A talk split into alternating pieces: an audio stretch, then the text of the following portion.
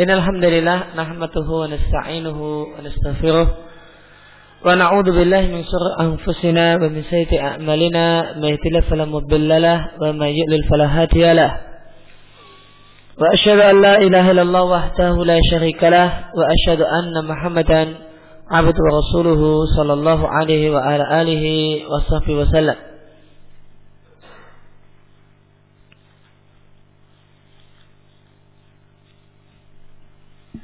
أما بعد فقال المؤلف رحمه الله تعالى وكل من جازله الفطر dan semua orang yang diperbolehkan untuk berbuka dengan sebab yang telah disebutkan maka tidaklah boleh diingkari jika dia berbuka dengan iklan dengan terang-terangan dengan syarat jika sebab bukanya adalah satu hal yang nampak jelas. Yaitu orang sakit dan orang tua yang tidak mampu berpuasa. Adapun jika sebab berbukanya adalah khafian tidak jelas, begitu orang melihat itu belum tahu apakah orang ini punya sebab puasa ataukah tidak.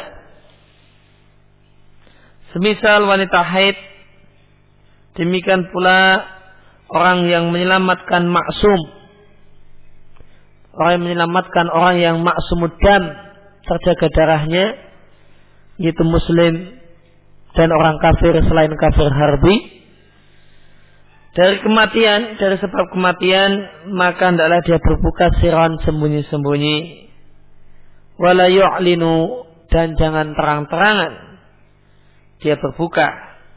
Kenapa? Supaya li Allah ya jura, supaya tidak menyeret supaya dia tidak menyeret tuduhan kepada dirinya sendiri. Dan tujuan yang kedua supaya tidak tertipu al-jahil orang-orang awam yang bodoh sehingga mengira bahasanya berbuka itu adalah dibolehkan meskipun tanpa uzur. Maka berkaitan dengan masalah berbuka untuk orang-orang yang boleh berbuka, maka beliau bagi berbuka ini menjadi dua macam. Ya, berbuka untuk orang yang berbuka karena sakit, karena haid dan sebagainya, maka ini ada dua macam.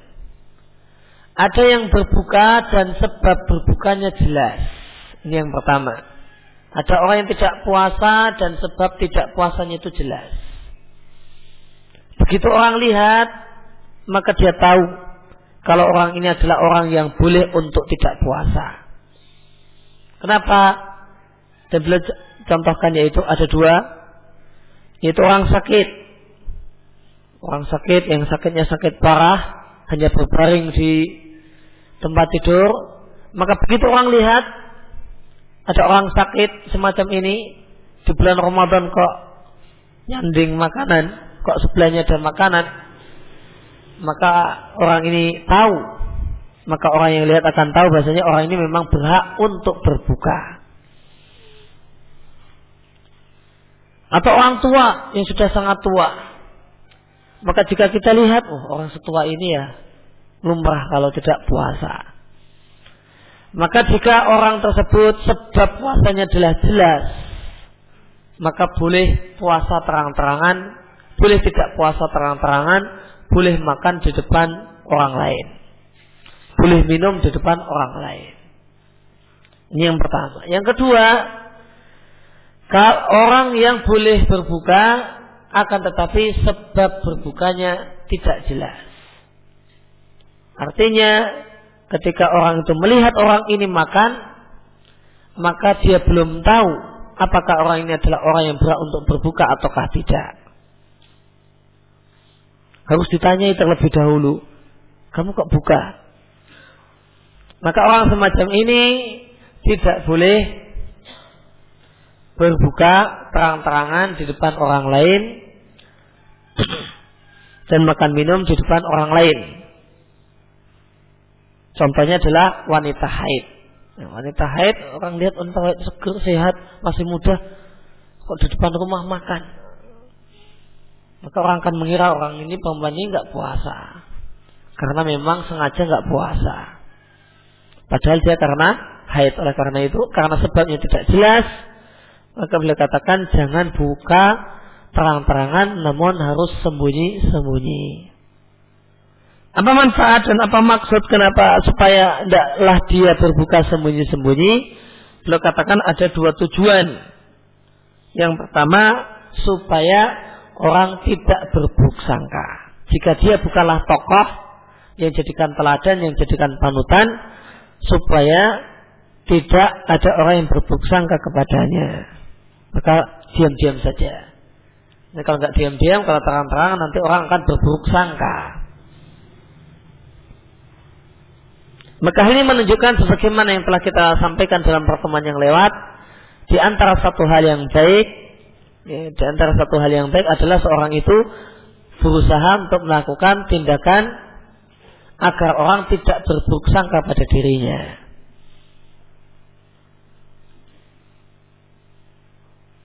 Belum pernah ada kabar dia nikah kok tiba-tiba memboncengkan perempuan. maka hendaknya Ah, dan lihat ketemu temannya. Maka kalau besok ketemu temannya lagi hendaknya diceritakan kemarin saya itu bonceng adik saya. Dan adik asli bukan adik ketemu gede. Ah, dan asli adik saya. Biar orang itu tidak berburuk sangka. Kemudian yang kedua maka semua amal yang semacam ini menghindarkan agar orang berburuk sangka itu satu hal yang baik untuk dilakukan. Ketika menerima telepon nah, di bis dan kebetulan dapat musibah dengan masuk bus ini, bis, bisnya full musik, jedak jeduk jedak jeduk, nah, ngangkat telepon, waduh, nah, apalagi sudah agak malam kok jedak jeduk jedak jeduk, wah, orang yang nelpon akan, waduh ini di mana ini jedak jeduk malam-malam kayak gini, maka adalah dia ngomong, maaf ini saya terima telepon di bis. Busnya Masya Allah kayak gini ya. Supaya orang tidak berburuk sangka. Kemudian manfaat dan maksud yang kedua adalah jika dia adalah orang yang dijadikan tokoh dan jadikan panutan, maka kenapa dia harus buka sembunyi-sembunyi? Supaya orang awam itu tidak tertipu dan mengira bahasanya boleh berbuka tanpa uzur, tanpa alasan. Kemudian berikutnya, maka semua orang yang punya kewajiban untuk mengkodok puasa yang dia tinggalkan, yang telah kita bahas siapa saja mereka, maka hendaklah dia mengkodok sejumlah bilangan yang dia tinggalkan yang dia berbuka pada hari tersebut. Dasarnya adalah firman Allah, faidatum min ayamin ukhra. Maka sebanyak bilangan yang sama namun di hari-hari yang lain. Maka kalau katakan faidatun maka bilangannya sama dengan yang ditinggalkan cuma harinya yang berbeda. Oleh karena itu maka jika ada orang yang punya kewajiban qada berbuka semisal orang nifas misalnya, dia berbuka jami asyahar selama satu bulan penuh, maka dia punya kewajiban untuk mengkodok jami ayamihi sebanyak jumlah hari bulan itu. Jika bulan Ramadan ketika itu kebetulan 30 hari, maka perempuan ini punya kewajiban kodok.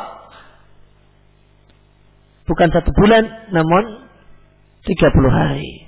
Kok ternyata dia kodok di bulan uh, misalnya bulan Rabiul Awal, kok Rabiul Awalnya cuma 29 hari, dia wah ini kan satu bulan. Kemarin kan saya tinggalkan satu bulan, tidak. Melihat harinya. Kalau kemarin Ramadannya 30 hari, kemudian dia pas mengkodok sebulan itu kok ternyata bulannya 29, harus dia tambahkan satu lagi. Supaya 30 hari ketemu 30 hari. Baikkan dan jika Ramadan yang dia tinggalkan satu bulan tersebut 29 hari, maka wajib mengkodok sebanyak 29 hari saja. Meskipun bulan itu 30. Bahkan enggak usah 30 hari, namun cukup 29-nya saja. Walaula dan yang lebih baik adalah segera mengkodok puasa min hini zawalil uzri sejak udurnya itu hilang. Misalnya safar atau sakit, sejak sakitnya sembuh, maka hendaklah dia segera mengkodok. Kenapa lebih baik cepat mengkodok? Ada dua alasan. Yang pertama, annahu asbaku ilal khair. Kalau dia cepat mengkodok, maka alasan pertama, maka dia adalah orang yang bersegera melakukan kebaikan. Dan Allah memerintahkan kita untuk bersegera jika melakukan kebaikan. Fastabiqul khairat. Adalah kalian berlomba dan bercepat-cepat untuk melakukan kebaikan. Ya.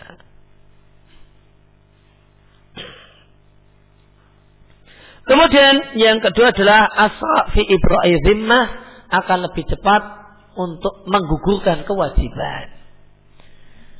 Dan semakin lebih cepat menggugurkan kewajiban, maka kita bisa semakin melaksanakan kewajiban dengan baik. Karena jika ditunda-tunda, maka boleh jadi nanti ada halangan lagi, kesibukan, eh, ada sakit, dan tidak menutup kemungkinan kematian. Namun dibolehkan menunda kodok sampai jarak antara dia antara orang ini sampai jarak antara hari mulai kodoknya dengan Ramadan kedua sebanyak bilangan hari-hari yang ditinggalkan dan yang menjadi kewajiban kodoknya. Dibolehkan mengkodok sampai mepet. Punya utang 10 hari, maka baru mengkodok 10 hari sebelum Ramadan berikutnya. Hukumnya boleh. Kenapa? Karena Allah katakan setelah Allah berbicara tentang masalah kodok di hari-hari yang lain, Allah katakan yuridullah bikumul yusra wala yuridu bikumul usra. Allah subhanahu wa ta'ala menginginkan kemudahan bagi kalian dan tidak menginginkan kesulitan bagi kalian. Maka di sini Allah subhanahu wa ta'ala tidak menyebutkan kemudahan apa? Kemudahan dalam hal apa yang Allah inginkan? Yuridullah bikumul yusra. Allah menginginkan kemudahan bagi kalian. Dan objek kemudahan itu apa? Objek kemudahan yang Allah inginkan itu apa? Allah tidak sebutkan. Maka di sini berlaku kaidah dalam tafsir eh, sebagaimana disebutkan oleh sesaat di Kuwaitul Hisan, Haful Ma'mul ifidul umum. Rasanya dibuangnya objek dan sasaran itu menunjukkan kalau maknanya luas. Dan termasuk yang luas tersebut, makna yang luas tersebut adalah apa yang menjadi konteks kalimat. Maka makna yuridullah bikumul yusra Allah menginginkan kemudahan bagi kalian adalah Allah Subhanahu wa taala menginginkan kemudahan bagi kalian dalam semua hal. Dalam semua hal yang mungkin untuk diberi kemudahan. Dalam semua hal yang mungkin untuk dimudahkan maka Allah menginginkan kemudahan bagi kalian. Ini. Maka sasaran kemudahan adalah semua hal yang mungkin untuk dipermudah. Namun ayat ini siapnya konteksnya berkaitan tentang masalah kodok. Oleh karena itu, maka kita katakan termasuk kemudahan yang Allah inginkan adalah kemudahan dalam masalah mengkodok puasa. Maka jika yang tadi pembuangan makmul tadi ada dalam kalimatnya ada dalam satu konteks, maka konteks tersebut adalah bagian dari keumuman tadi. Maka di antara kemudahan yang Allah inginkan adalah kemudahan dalam masalah mengkodok puasa. Karena konteks ayatnya berkaitan dengan masalah kodok puasa. Maka beliau katakan, Meminta malim yusri maka bagian dari kemudahan atau kesempurnaan dari kemudahan itu bagian dari kemudahan yang Allah inginkan untuk dirasakan dan dialami oleh hamba-hambanya adalah dibolehkannya menunda kodok. Dibolehkannya menunda kodok. Ini ada di antara bentuk kemudahan. Oleh karena itu, jika ada orang yang punya utang satu ayam sepuluh hari dari Ramadan tahun yang lewat, maka dia boleh tunda pelaksanaan kodok tersebut sampai jaraknya tinggal sepuluh hari lagi sebelum Ramadan berikutnya.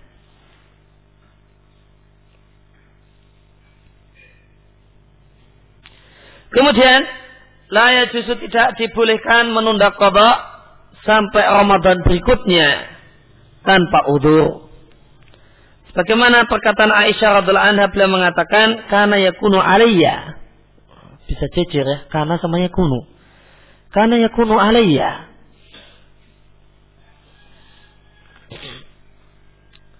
Karena yakunu alayya saumu min Ramadana.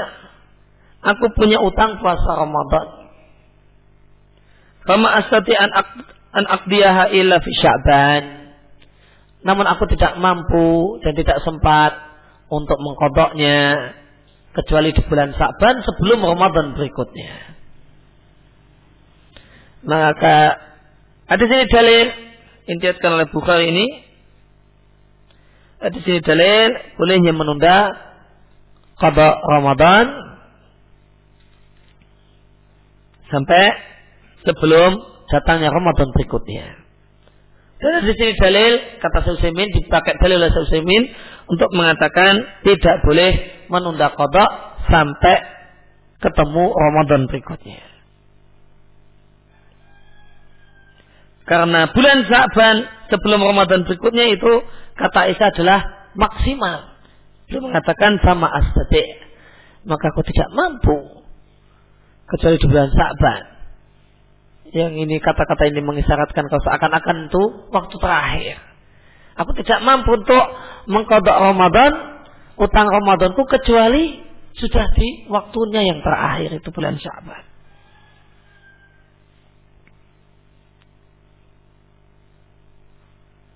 Dan di sini dalil, bolehkah orang yang punya kodok puasa melaksanakan sholat sunnah, melaksanakan puasa sunnah? Bolehkah orang yang punya masih punya utang utang Ramadan melaksanakan puasa sunnah dalam keadaan dia masih punya utang? Masalah ini adalah masalah yang diperselisihkan ulama. Ada sebagian ulama mengatakan puasa sunnah dalam keadaan kodoknya belum dibayar itu tidak sah. Karena yang wajib itu harus lebih didahulukan daripada yang sunnah. Namun pendapat yang lain mengatakan puasa sunnah meskipun punya utang kotak Ramadan kalau sahnya sah. Kalau dia keabsahannya sah meskipun seharusnya kodoknya itu lebih didahulukan karena ini adalah wajib. Maka hadis ini dalil benarnya pendapat yang kedua yang mengatakan sahnya uh, puasa uh, sunnah ketika orang masih punya puasa Ramadan. Kenapa? Karena Aisyah mengatakan bahasanya kodok Ramadannya baru dia bayarkan di bulan Syaban. Dan satu hal yang baik dan mustahil sepanjang tahun Aisyah tidak pernah puasa sunnah. Pak Arafah tidak, ini tidak, sama sekali tidak selama, selama sepanjang tahun. Itu satu hal yang yang baik. Meskipun ya mungkin namun makna zahirnya, namun zahirnya kemungkinan besarnya adalah Aisyah itu puasa. Masa sepanjang tahun nggak pernah puasa sunnah. Padahal kalau Ramadannya baru bulan Sa'ban. Maka ini adalah iltizam. Maka ini menunjukkan, maka penjelasan ini menunjukkan bahasanya sah puasa sunnah dalam keadaan puasa dan kodok Ramadan belum selesai dibayarkan. hukumnya sah. Dengan cara pendalilan yang tadi telah kita sebutkan.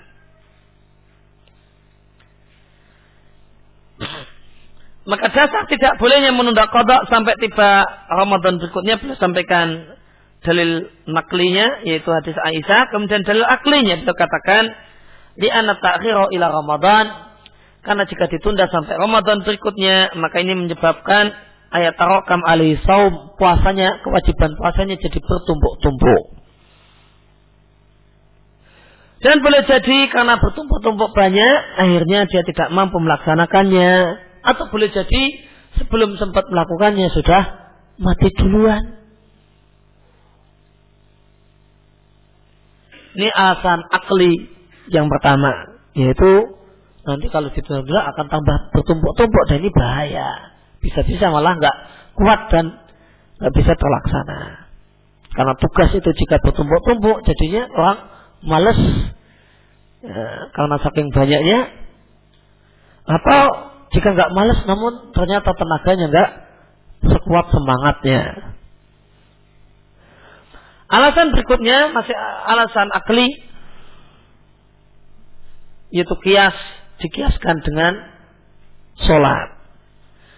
Karena puasa adalah ibadah yang berulang-ulang setiap tahunnya maka tidak boleh menunda pelaksanaan ibadah yang pertama sampai datang waktu pelaksanaan ibadah yang kedua. Kiasnya sebagaimana salat.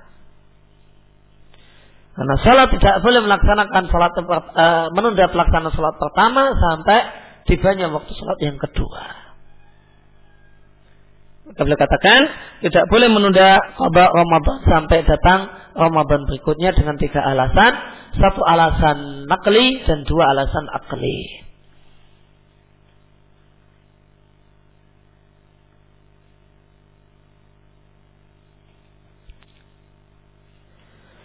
Bagaimanakah jika realitanya sampai nabrak Ramadan berikutnya? Apakah ada tambahan kewajiban? Atau sebagaimana yang tersebar di banyak di masyarakat kita, Ramadannya kemudian jadi dua kali lipat kalau punya utang tiga Ramadan kok sampai tiga itu nggak dibayarkan sampai Ramadan berikutnya banyak di tempat kita ada orang yang berfatwa nggak tahu asalnya dari mana dan dalilnya bagaimana kemudian kewajiban kodoknya jadi dua kali lipat jadi enam hari Nah jika sampai nabrak Ramadan berikutnya tanpa udur, artinya sebenarnya dia sempat untuk mengkodok namun dia tidak mengkodok, maka selain dia mengkodok Ramadan Ramadan kemarin apakah ada tambahan kewajiban? Maka di sini tentang tambahan kewajiban sebagai hukuman karena keteledoran ini diproses dengan ulama. Sebagian ulama mengatakan tidak ada tambahan kewajiban. Dia cuma punya kewajiban untuk bertobat dan melaksanakan Ramadan, kodok Ramadan sebagai uh, sebanyak Ramadan kemarin yang ditinggalkan. Tiga hari ya tiga hari.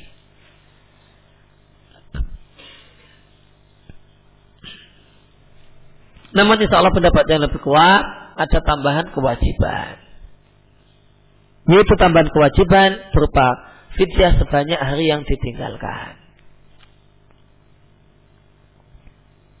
Alasannya karena ada fatwa sahabat, ada fatwa beberapa sahabat tentang masalah ini yang mengatakan adanya tambahan kewajiban. Dan tidak diketahui sahabat lain yang menyelisihinya. Sedangkan perkataan sahabat adalah hujah jika tidak terdapat sahabat lain yang menyelisihinya. Dan pendapat inilah yang dipilih oleh Syekh Abdul Aziz bin Bas rahimallahu taala. Demikian juga alat sunnah secara umum. Itu adanya tambahan kewajiban berupa fidyah sebanyak hari-hari yang ditinggalkan. Alasannya adanya fatwa beberapa sahabat dalam masalah ini. Kemudian fainis sama fil udhru jika ada orang meninggalkan Ramadan tidak puasa di bulan Ramadan karena udur semisal sakit. Namun istamara namun terus menerus sakit itu ada pada dirinya sampai akhirnya dia meninggal dunia. Ramadan ini dia tidak puasa kenapa? Karena sakit. Setelah itu dia sawalnya juga masih sakit, Zulqa'dah meninggal. Fala syai'a alaihim maka tidak ada kewajiban apa pun untuk orang ini. Tidak ada kewajiban qada dan tidak ada kewajiban fidyah.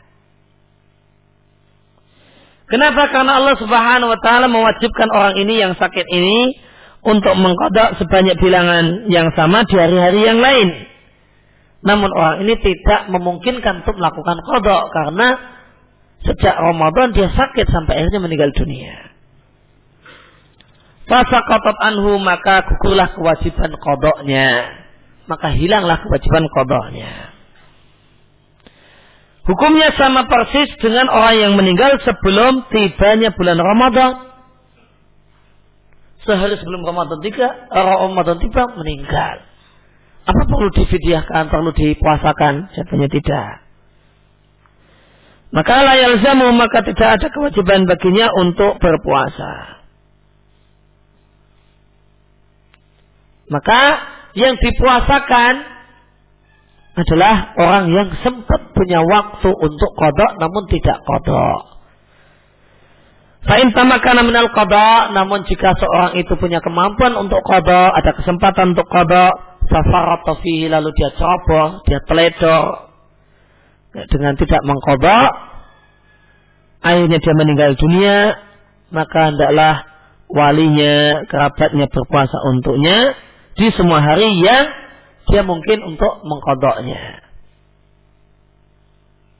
Berdasarkan sabda Nabi Shallallahu Alaihi Wasallam yang diatkan oleh Bukhari dan Muslim, Nabi mengatakan man mata wa siap soma'an waliyuhu. Siapa yang meninggal dunia dalam keadaan punya utang puasa, maka adalah kerabatnya berpuasa untuknya.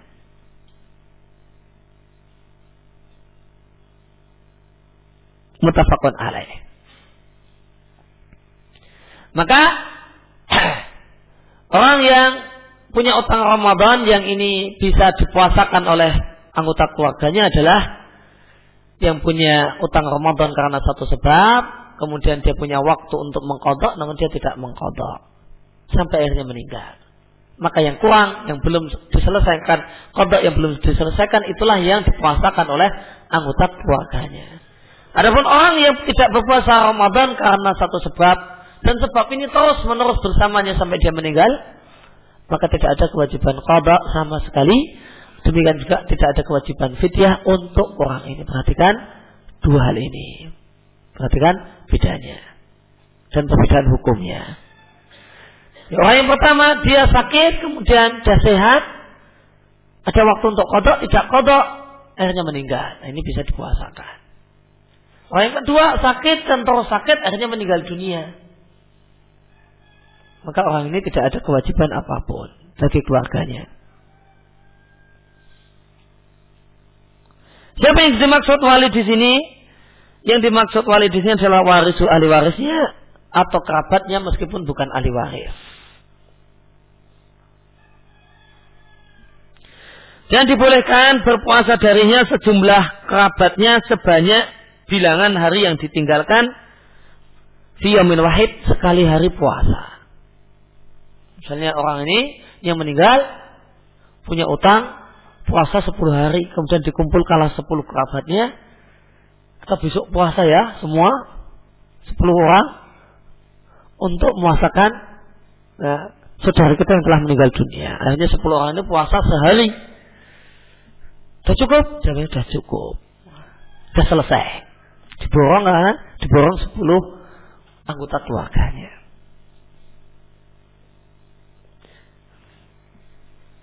Di antara ulama yang membolehkan semacam itu adalah seorang tabi'in yaitu Al Hasan Al Basri. Sebagaimana yang diceritakan oleh Bukhari, Al Hasan Al Basri mengatakan insoma anhu salatuna rajulan yaman wahidan jaza. Jika orang yang meninggal tersebut berpuasa untuk orang yang sudah meninggal tadi 30 orang dari kerabatnya. Semuanya berpuasa yang wahid. Cuma sehari namun 30 orang. Jaza maka boleh dan sudah selesai.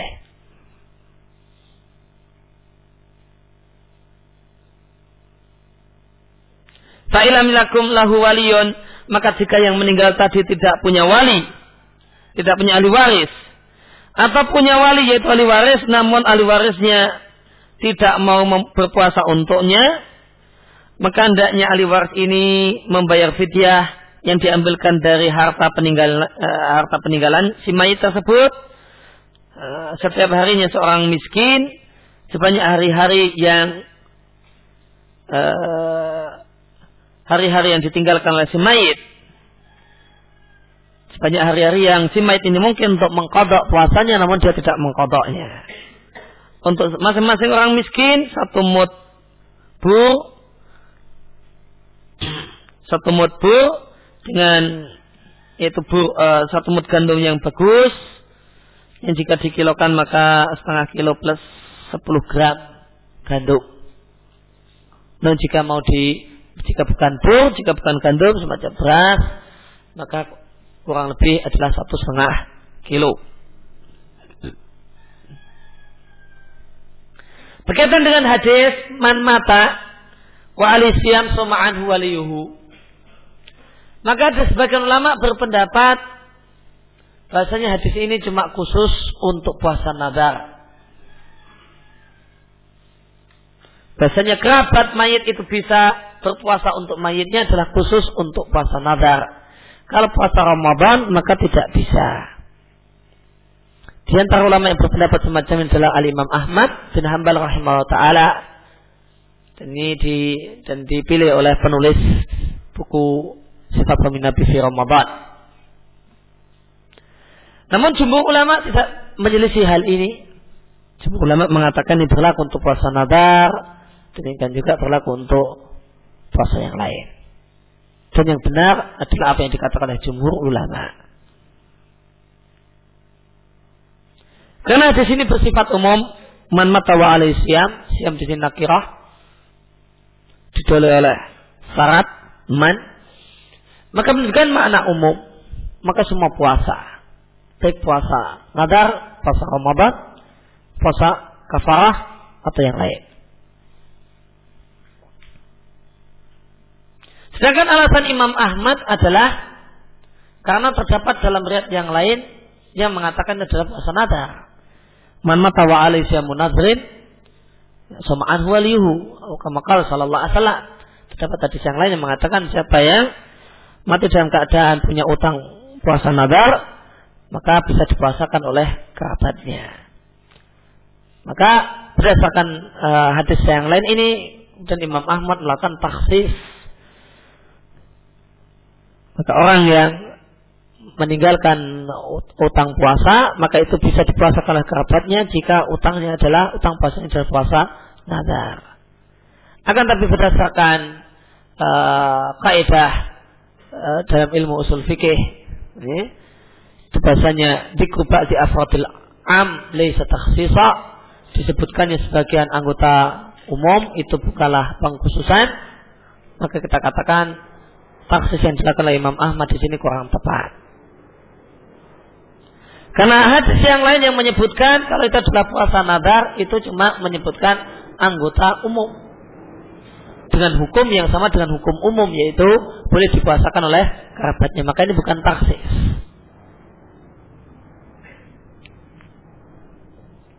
Semisal dikatakan berilah hadiah kepada semua murid. Kemudian ada kalimat kedua berilah hadiah kepada murid yang bernama Fulan bernama Zaid misalnya. Maka kalimat kedua ini bukan taksis untuk kalimat yang pertama. Namun jika bunyinya adalah berilah hadiah kepada semua murid, dan kalimat kedua jangan berikan hadiah kepada murid A, nah ini taksis, ini pengkhususan. Oleh karena itu maka berdasarkan kaidah tersebut bahasanya zikri zikru ba'di afratil am bihukmin yusawihkumul am laisa takhsisa maka yang benar adalah pendapat jumhur ulama bahasanya hadis ini berlaku umum ya, siapa yang mayit yang punya utang puasa baik karena puasa nadar, puasa Ramadan atau yang lainnya maka tetap bisa dipuasakan oleh anggota keluarganya. Ikhwani hadi aksamunas wa saudara-saudaraku inilah uh, kategori manusia tentang hukum berkaitan dengan ketentuan puasa yang Allah syariatkan untuk masing-masing orang likulukismin untuk masing-masing kategori dengan aturan yang sesuai dengan keadaan dan posisi mereka.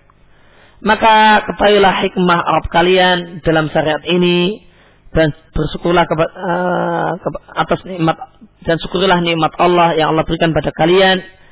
Dengan Allah berikan kemudahan dan kemudahan dalam berbagai aturannya. Dan mohonlah asabat agar diberi ketegaran untuk memeluk agama ini ilal mamat sampai datangnya kematian. Ya Allah ampunilah, uh, ampunilah dosa-dosa kami. Yang dosa tersebutlah yang menghalangi kami untuk mengingatmu dan maafkanlah kekurangan kami dalam melaksanakan ketaatan kepadamu dan bersyukur kepadamu. Wa adim alaina luzumat tariqi ilaika dan uh, kekalkanlah kami dan rutinkanlah kami supaya bisa selalu komitmen untuk berjalan menuju ridhamu. Ya Allah berikanlah kepada kami cahaya yang cahaya tersebut bisa kami gunakan untuk berjalan menujumu. Ya Allah rasakanlah kepada kami manisnya munajat jika bermunajat berbisik dan beribadah kepadamu. Masluk bina dan perjalankanlah kami di jalan orang-orang yang kau ridai. Ya Allah selamatkanlah kami min tawakatina dari derajat-derajat neraka kami. Yaitu selamatkanlah kami dari neraka dan bangunkanlah kami dari kelalaian kami dan berikanlah ilham kepada kami untuk melakukan tindakan-tindakan yang benar dan tepat. Uh, wa ahsin bikaromika kosdana dan ya Allah baguskanlah niat kami dengan kemurahanmu dan ya Allah kumpulkan kami bersama rombongan orang-orang yang bertakwa dan kabulkanlah kami dengan hamba-hambamu yang saleh. Kemudian kita lanjutkan dengan majelis yang kesembilan. Fihi kami siami tentang hikmah puasa. Sekarang puji bagi Allah, zat yang mengatur perjalanan malam dan siang. Dan zat yang musarib mengganti, mengubah-ubah bulan dan tahun. Al-Malikul Qudusus Salam eh, dialah sang raja penguasa alam semesta dia zat yang suci yang tidak ada kekurangan sedikit pun pada dirinya Assalam dan dia adalah zat yang selamat dari berbagai kekurangan dan cacat dia zat yang satu-satunya memiliki sifat keagungan, sifat kekekalan dan sifat kekal Dialah zat yang tersucikan dari kekurangan dan tersucikan dari menyerupai makhluk. Dan dia adalah zat yang mengetahui apa yang ada dalam urat dan apa yang ada di dalam tulang. Dia adalah zat yang mendengar suara yang samar dan kata-kata yang lirih. Dia adalah ilah sesembahan yang penyayang dan banyak memberi nikmat. Di samping itu dia adalah seorang Rob yang maha kuasa dan keras hukumannya. Qadarul umur dialah yang mengatur segala perkara dan dia jalankan perkara tersebut ala ahsani nizam dalam keteraturan yang sangat bagus. Dia tetapkan berbagai aturan fa'ahkamaha ayyama ihkam maka dia peratur, dia buat peraturan tersebut demikian telitinya dan dengan kuasa Allah maka bertiuplah angin dan yasiru al-humam al-humam dan berjalanlah awan. Dan dengan hikmah dan kasih sayang Allah maka tata akab silih bergantilah malam dan siang. Aku memuji Allah Subhanahu wa taala karena sifat mulia yang dia miliki dan nikmat yang indah yang ada pada dirinya. Dan aku bersyukur kepada Allah sebagaimana syukurnya orang yang mencari tambah nikmat, warama dan yang menginginkan tambah nikmat. Dan aku bersaksi tidak ada sesembahan yang berhak disembah melainkan Allah. Zat yang akal dan khayalan manusia tidak bisa meliputinya. Dan aku bersaksi Muhammad adalah hamba Allah. Sehingga tidak boleh disembah dan dia juga adalah utusan Allah yang tidak boleh didustakan dan diremehkan kata-katanya. Karena dia hamba Allah, maka tidak boleh disembah. Ibadah tidak boleh untuk Rasul Sallallahu Alaihi Wasallam. Ibadah adalah hak khusus Allah Subhanahu Wa Taala. Namun bukan berarti kita meremehkan Nabi Sallallahu Alaihi Wasallam. Kita tidak menyembahnya itu bukan berarti kita tidak menghormatinya. Namun kita katakan dia adalah utusan Allah. Oleh karena itu kita menghormati apa yang dia katakan. Karena yang apa dia apa yang dia katakan adalah wahyu dari Allah yang merupakan sebaik-baik makhluk. Dan semoga Sallallahu Alaihi Wasallam dan semoga Allah menyanjung sahabatnya Abu Bakar, seorang yang terdahulu masuk Islam. Dan semoga Allah bersolawat dan menyanjung Umar, seorang yang jika setan melihatnya hama, setan akan bingung bagaimana supaya bisa kabur meninggalkan Umar. Dan semoga Allah menyanjung Utsman seorang yang jahaza bimalihi yang telah mempersiapkan dengan harta bendanya segala keperluan jisil usrah pasukan kesulitan yaitu pasukan perang Tabuk sebuah peperangan yang terjadi pada tahun 9 ya, tahun 10 Hijriah. Di waktu yang demikian di musim panas Wa akoma dan seorang yang akoma bimalihi ya memanfaatkan hartanya untuk itu. Dan semoga Allah menyanjung Ali al-Bahar yang dia telah bagikan lautan ilmunya al-Khisam dan seorang yang uh, seorang yang pandai berdebat mendebat orang-orang yang ahlul batil wal asab al-ghirram dan dia telah bagikan singa wal ghirram dan singa di medan perang. Demikian juga semoga Allah menyanjung keluarganya dan para sahabatnya dan orang-orang yang mengikuti mereka dengan baik ala dawam secara terus menerus wassalama taslima. Wahai hamba-hamba Allah ketahuilah semoga Allah merahmatimu. Rasanya Allah subhanahu wa ta'ala memiliki hukum yang sempurna. Hukum Allah adalah hukum yang sempurna. Demikian juga Allah memiliki hikmah yang sempurna. Tidaklah Allah menetapkan satu hal kecuali ada hikmah di balik itu, ada manfaat di balik itu. Dan tidak Allah menetapkan satu aturan kecuali ada manfaat di balik itu. Maka hikmah Allah adalah fi makhlaqahu dalam makhluk yang dia ciptakan dan ada hikmah Allah dalam apa yang dia syariatkan. Maka hikmah Allah itu berkaitan dengan makhluk yang dia ciptakan maka semua makhluk yang Allah ciptakan itu manfaat. Semua makhluk yang Allah ciptakan itu manfaat. Ada hikmahnya. Non hikmahnya boleh jadi langsung dan boleh jadi tidak langsung. Allah ciptakan nyamuk yang membawa malaria itu juga ada hikmahnya. Dengan adanya namun hikmahnya tidak langsung. Dengan adanya nyamuk bawa malaria maka ada orang sakit. Ada sakit, ah ini bisa jadi pendapatan dokter. Nah, itu hikmah. Maka ada orang dapat rezeki dengan sakitnya orang lain. Maka itu manfaat. Non manfaatnya adalah manfaat yang tidak langsung. Nah, semuanya manfaat.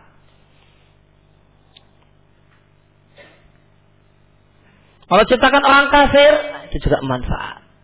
Kalau ciptakan Fir'aun, itu manfaat. Dengan Allah ciptakan Fir'aun dan bagaimanakah kejahatan Fir'aun dan kebaliman Fir'aun. Maka untuk kita, kita bisa mengambil pelajaran. Bagaimanakah kisah Fir'aun. Dan untuk Musa ini manfaat dengannya uh, Musa diuji sehingga jadilah dia termasuk ulul azmi minar rusul. Demikian juga ada hikmah dalam semua yang Allah syariatkan. Semua yang Allah syariatkan itu ada hikmahnya karena dia adalah Al-Hakim. Zat yang maha bijaksana. Semuanya ada manfaatnya. Namun boleh jadi kita tahu dan boleh jadi kita tidak tahu.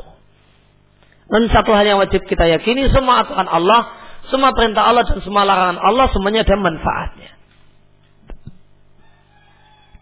Maka hendaknya kita tunduk terhadap aturan Allah dengan keyakinan bahwasanya dalam aturan ini ada manfaat.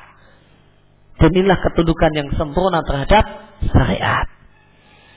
Karena ketundukan seseorang terhadap syariat itu ada dua macam. Pertama adalah ketundukan karena seorang itu yakin bahasanya dalam menjalankan aturan Allah ini dia akan mendapatkan manfaat. Meskipun boleh jadi dia saat ini belum tahu. Dan ini adalah ketundukan yang diharapkan. Yang kedua ada orang yang tunduk dengan aturan Allah. Namun tunduk karena semata-mata ya apa boleh buat aturannya semacam ini. Tidak ada pilihan lain. Bukan karena dia merasa yakin adanya hikmah di balik aturan tersebut, namun karena ya gimana lagi wong aturannya kayak gini. Nah, maka dia tunduk dengan prinsip semacam ini bukan karena yakin adanya hikmah dan adanya maslahat. Maka ketundukan orang yang pertama itulah ketundukan yang lebih baik dibandingkan orang yang kedua. Salah hakim maka Allah Subhanahu wa taala yang bijaksana dalam makhluk yang dia ciptakan dan dalam aturan yang dia tetapkan. Oleh karena oleh karena Allah yang bijaksana dalam makhluk yang dia ciptakan, maka Allah tidaklah menciptakan hamba-hambanya cuma main-main. Allah ciptakan tidaklah ciptakan manusia cuma untuk mainan. Ini kok, wah ini kayaknya asik kalau ini bikin orang. Nah, terus kemudian diciptakanlah manusia. Sudah bosan lah dimatikan saja orang ini. Nah. Jadi cuma kemudian karena bosan dimatikan, kemudian karena suka dihidupkan. Itu cuma untuk main-main. Sama sekali Allah adalah zat yang tersucikan dari hal ini.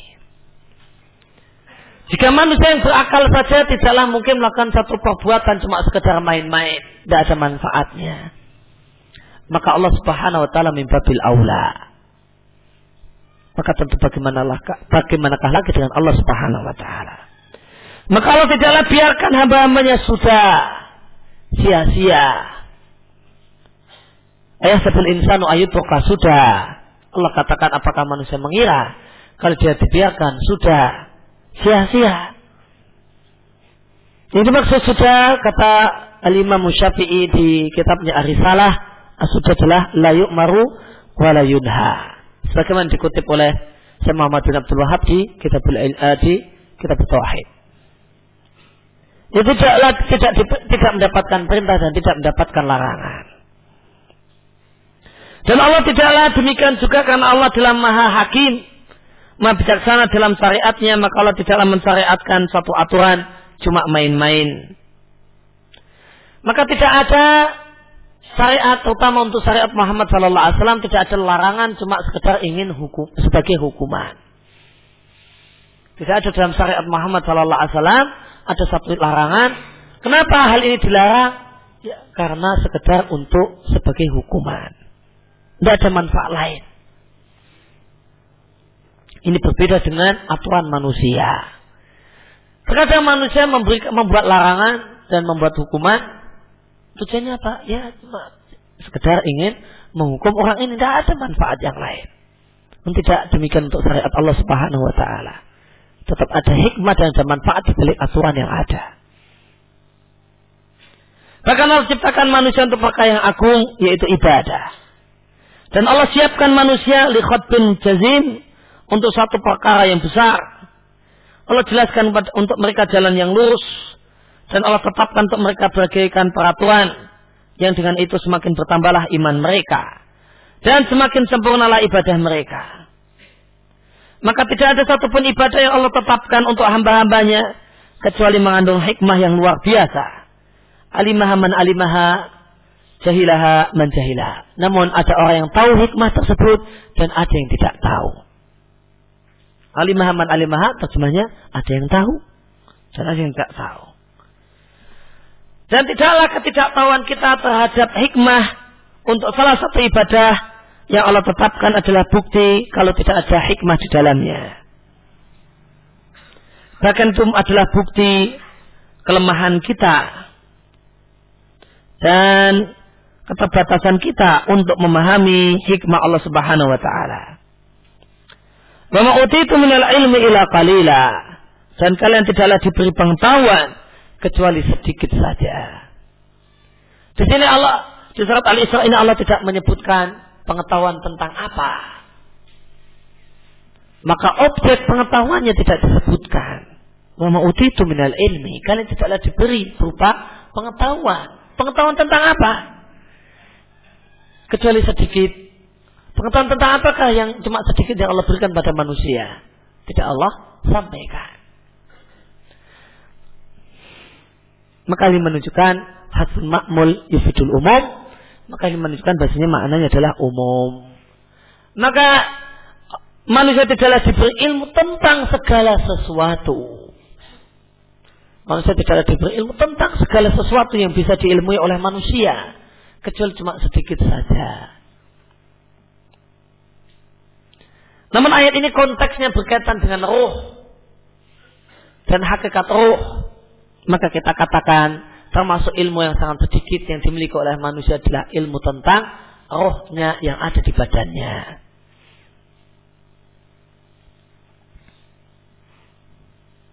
Dan sedikitnya ilmu manusia tentang roh yang ada di badannya ini adalah dalil tidak bolehnya membicarakan hakikat sifat Allah Subhanahu wa taala. Di mana sisi pendalilannya? Jika manusia saja itu tidak tahu roh yang itu ada di badannya, manusia ini yakin kamu punya roh, punya. Di mana rohmu itu? Ya ada di badan saya ini. Di sebelah mana? Coba tunjukkan. Manusia nggak ada yang bisa memastikan roh saya di sini. Nah, itu nggak ada yang bisa ngasih petunjuk pasti. Oh saya di sini. Itu nggak nggak tahu. Padahal di badannya sendiri.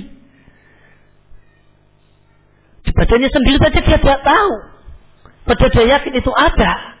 Yakin 100% rohnya ada di badannya. Dan dia tidak tahu. Jika sesuatu yang ada di hadapannya sendiri dia tidak tahu. Kenapa lancang berani membicarakan bagaimana sifat Allah yang tentu lebih dia tidak tahu lagi karena akal tidak mampu untuk meraihnya. Sebagaimana akal manusia ini tidak bisa meraih hakikat oh yang itu ada di badannya sendiri. Maka bagaimanakah dia mau berupaya untuk mencari tahu hakikat sifat Allah Subhanahu wa taala. Wong hakikat oh yang ada di badannya saja dia tidak bisa ketahui dengan akalnya bagaimanakah dengan hakikat sifat Allah Subhanahu wa taala. Maka cara Allah dan Allah Subhanahu wa taala telah mensyariatkan menetapkan berbagai ibadah dan telah mengatur berbagai muamalah sebagai ujian wa imtihan dan ujian untuk hamba-hambanya supaya jelas dengan hal tersebut siapakah yang menjadi hamba Allah dan siapakah yang jadi hamba untuk hawa nafsunya.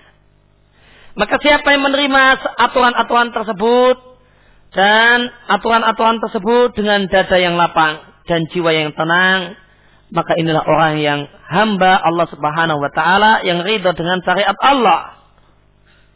Dia adalah seorang yang mendahulukan ketaatan kepada Allah daripada hawa nafsunya sendiri. Namun siapa yang tidak menerima ibadah dan tidak mau menerima aturan kecuali yang sesuai dengan keinginannya. Wawafaqa dan cocok dengan apa yang dia inginkan. Maka orang ini adalah orang yang menyembah hamba untuk hawa nafsunya sendiri. Dan dia adalah seorang yang benci dengan syariat Allah. Dan dia adalah seorang yang berpaling dari ketaatan kepada Allah. Dan dia jadikan hawa nafsunya lah yang diikuti. Bukannya hawa nafsu itu mengikuti aturan Allah. Dan dia ingin syariat Allah dan aturan Allah itu mengikuti lirohbatihi keinginannya. Padahal ilmunya adalah ilmu yang cekak ilmu yang dangkal dan hikmah yang dimiliki oleh manusia ini adalah hikmah yang sedikit. Oleh karena itu Allah katakan walau al haqqu ahwa'ahum seandainya kebenaran itu harus mengikuti hawa nafsu manusia la fasadatis samawati wal ardu wa man maka akan rusaklah seluruh langit dan bumi dan semua makhluk yang ada di langit dan di bumi. Bal atainahum bi dzikrihim fahum an dzikrihim mu'ridun Bahkan kami datangkan kepada mereka peringatan untuk mereka, namun mereka adalah orang-orang yang berpaling dari peringatan. Dan di antara hikmah Allah Subhanahu wa taala adalah Allah jadikan ibadah itu beragam, mutanawiyah, variatif. Lihat temahas, lihat temahas al-qabul wa ridha.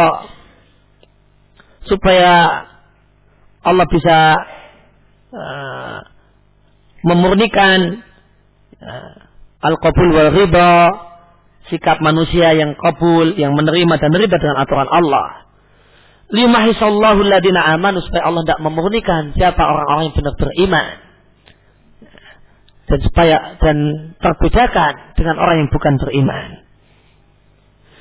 Karena sebagian orang ada yang ridha dengan salah satu jenis ibadah dan dia mau komitmen dengannya. Non dia benci dengan ibadah jenis yang lain. Oleh karena itu dia ceroboh dan meremehkannya.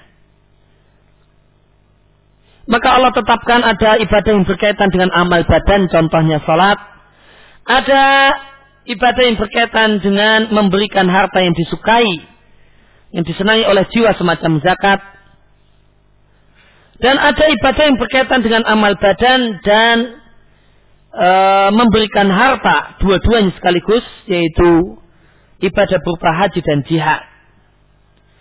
Dan ada ibadah yang bentuknya adalah ya ta'alak berkaitan dengan menahan diri, menahan jiwa dari hal-hal yang disukai dan hal-hal yang diinginkan. Contohnya puasa. Maka jika seorang hamba melaksanakan ibadah-ibadah yang sangat variatif ini dan menyempurnakannya dalam bentuk yang diinginkan oleh Allah tanpa ada rasa jengkel, rasa marah dalam dirinya dan tanpa ada sikap meremehkan oleh karena itu dia bercapek-capek dan beramal dan memberikan semua yang dia cintai dan menahan diri dari semua yang disukai oleh nafsunya karena taat pada Rabbnya dan mentaati perintahnya dan ridha dengan syariatnya maka ini adalah bukti sempurnanya penghambaan dia kepada Allah dan sempurnanya ketundukan dia dan sempurnanya rasa cintanya kepada Allah dan sempurnanya pengagungannya kepada Allah Subhanahu wa taala maka dia telah benar-benar memiliki sifat sebagai seorang hamba Allah, Rabb semesta alam. Maka jika telah jelas hal ini telah jelas, maka puasa juga memiliki banyak hikmah. Yang karena hikmah-hikmah ini maka istau jabat maka e, menjadi sebab puasa ini menjadi salah satu hal yang diwajibkan dalam ajaran Islam, bahkan menjadi salah satu rukun Islam. Maka di sini beliau sampaikan tentang hikmah kenapa ibadah itu variatif. Kemarin di awal telah beliau sampaikan kenapa ibadah yang Allah tetapkan itu variatif tidak sejenis tidak sholat saja namun ada sholat ada puasa ada haji ya. di pertemuan yang lewat beliau telah sampaikan disampaikan oleh penulis ada dua hikmah ada dua manfaat dibalik kenapa ibadah itu variatif dan beraneka ragam tidak satu jenis Pertama apa? Supaya tidak bosan. Karena kadang ibadahnya semacam ini, kadang ibadahnya semacam itu, ada variasi. Agar tidak monoton, agar tidak bosan. Dan hikmah yang kedua adalah supaya ya, masing-masing dari diri manusia itu bisa beribadah, mendapatkan bagiannya dari ibadahnya. Dia punya harta, maka hartanya mendapatkan hak untuk ibadah. Dia punya badan, badannya juga bisa dimanfaatkan untuk ibadah. Kemudian di sini beliau sampaikan hikmah yang ketiga. Kenapa ibadah itu variatif? Yaitu supaya teruji orang yang benar-benar menjadi hamba Allah Subhanahu wa taala. Supaya murni dan nampak jelas siapakah orang-orang yang menjadi benar-benar hamba Allah Subhanahu wa taala. Dimahi sallallahu ladina amanu.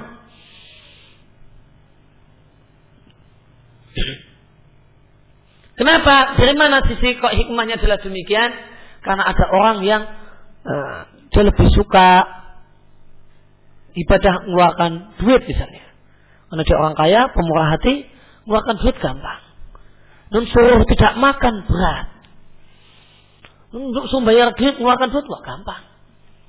Dan suruh tidak makan, waduh, satu hal yang berat. Maka Allah perintahkan untuk mengeluarkan duit dengan bayar zakat. Dan Allah perintahkan untuk jangan makan ketika siang. Supaya orang ini supaya nampaklah kali dia adalah benar-benar murni dan asli hamba Allah. Sehingga dia akan rela mengalahkan keinginannya. Sebenarnya dia tidak ingin puasa. Ya, karena puasa itu satu, satu yang sulit baginya. Non karena dia ingin jadi hamba Allah yang total maka semuanya dikerjakan. Maka nampaklah dan nampak murnilah ya, orang tersebut adalah benar-benar hamba Allah Subhanahu wa taala. Maka di antara min hikam siam, di antara hikmah puasa, puasa adalah ibadah untuk Allah Subhanahu wa taala dan dan seorang hamba mendekatkan diri dengan puasa kepada Allah Subhanahu wa taala dengan meninggalkan sesuatu yang disukai dan yang diinginkan berupa makanan, minuman dan hubungan badan. Maka nampaklah dengan hal tersebut ketulusan imannya dan kesempurnaannya, kesempurnaan penghambaannya kepada Allah dan betapa kuat rasa cintanya kepada Allah dan betapa kuat rasa harapnya kepada pahala yang ada di sisi Allah.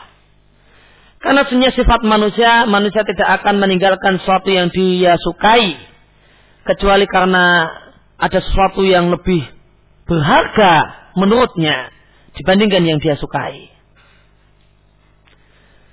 Karena seorang mukmin itu yakin ada ridha Allah dalam puasa dengan dia meninggalkan sahwatnya al-majbul ala mahabbatiha yang dia itu punya fitrah, punya tabiat untuk mencintai sahwat tersebut, sahwat terhadap makanan dan minuman dan hubungan badan. Ternyata mukmin ini lebih mengedepankan ridha Allah daripada hawa nafsunya. Maka dia tinggalkan perkara yang sangat dia rindukan. Asadama yakunu syauqan. Perkara yang sangat dia rindukan, syauqan rindu.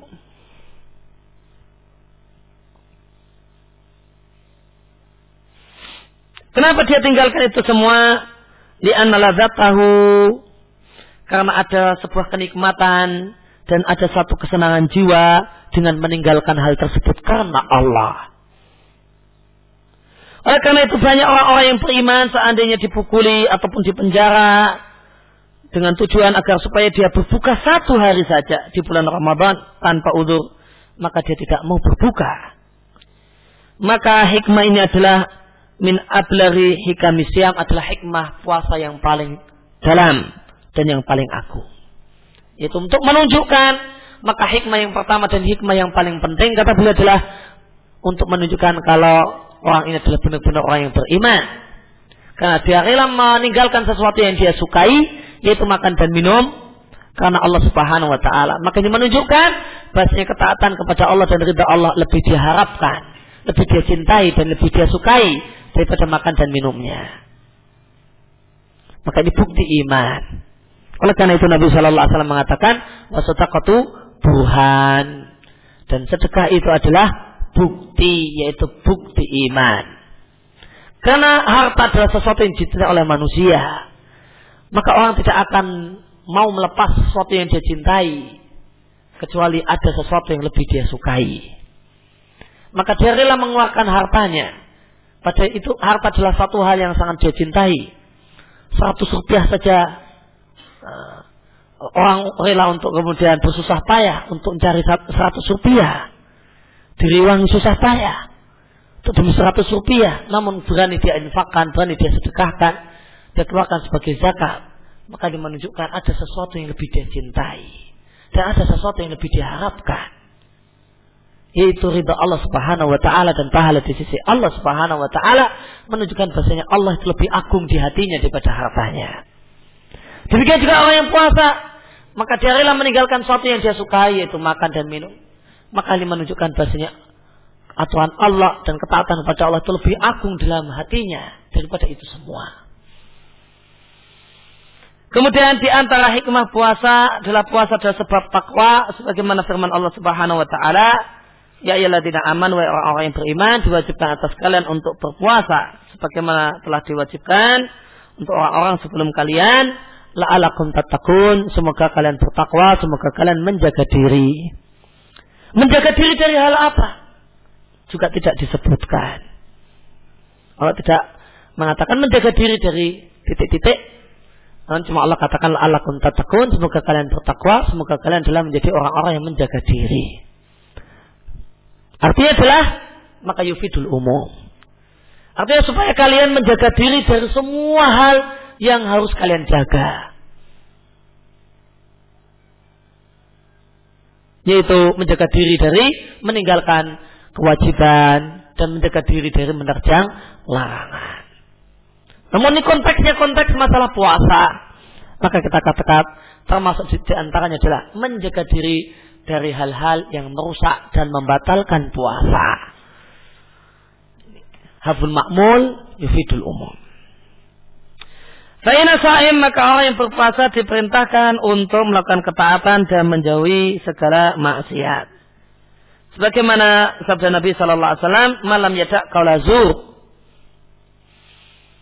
Siapa yang tidak meninggalkan ucapan azur, makna yang paling tepat dan makna yang paling luas tentang makna di sini azur maknanya adalah al muharram. Oleh karena itu di sini jadikan dalil oleh untuk mengatakan orang yang berpuasa diperintahkan untuk melakukan semua ketaatan dan menjadi semua maksiat. Malam yadak kaulah zur siapa yang tidak meninggalkan ucapan yang haram, dusta, namimah, riba, wal amal bihi dan perbuatan yang haram. Yang bukan perbuatan yang tidak menggunakan ucapan. Wal jahla dan semua perbuatan dan ucapan sia-sia yang ini hanya dilakukan oleh orang-orang yang bodoh-bodoh saja. Karena orang-orang yang cerdas tidak akan mau melakukan sesuatu mesti kecuali yang manfaat. Hanya orang bodoh-bodoh saja yang eh, nggak uh, ada kerjaan apa pak teriak. Wih, kenapa? Ya sensasi. Hanya orang ya puasa-puasa teriak-teriak buang-buang tenaga. Ini cuma orang bodoh saja yang mengerjakannya.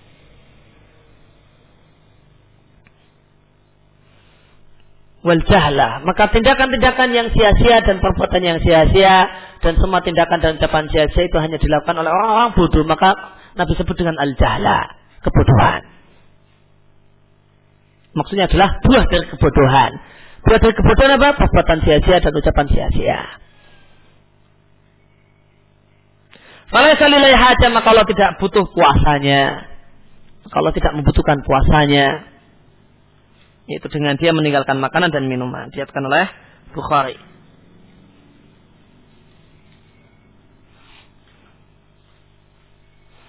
Maka itu karena sa'i maka jika seorang itu berpuasa mutalabisan bisiam dan dia sedang puasa mutalabisan artinya sedang maka setiap kali dia punya keinginan untuk berbuat maksiat maka pada kalau dia ingat bahasanya dia puasa. Maka dia pun mencegah diri dari maksiat oleh karena itu Nabi perintahkan orang yang berpuasa untuk berkata kepada orang yang mencaci makinya, mencelanya dan mencaci makinya, aku adalah orang yang berpuasa. Tampian ini dalam rangka untuk mengingatkan orang tersebut, yaitu orang yang diajak, orang yang diajak, orang yang dicaci maki, biasanya orang yang berpuasa diperintahkan untuk menahan diri dari celaan, mencela dan caci maki. Tambihan lahu, ini ada peringatan lahu untuk orang yang mencaci maki. Biasanya orang yang berpuasa diperintahkan untuk menahan diri dari mencela dan caci maki. Watafkiran linapsihi dan untuk mengingatkan dirinya sendiri orang yang dicaci maki. Biasanya dia sedang berpuasa, saya mentanik maka dia pun mencegah dirinya untuk membalas dengan caci maki, dengan celaan dan caci maki. Kemudian di antara hikmah puasa adalah hati itu akan ya takhalla akan fokus untuk berpikir dan berzikir. Karena menikmati sahwat, menikmati apa yang diinginkan itu akan menyebabkan orang itu lalai. Dan terkadang hati menjadi keras dan hati menjadi buta terhadap kebenaran.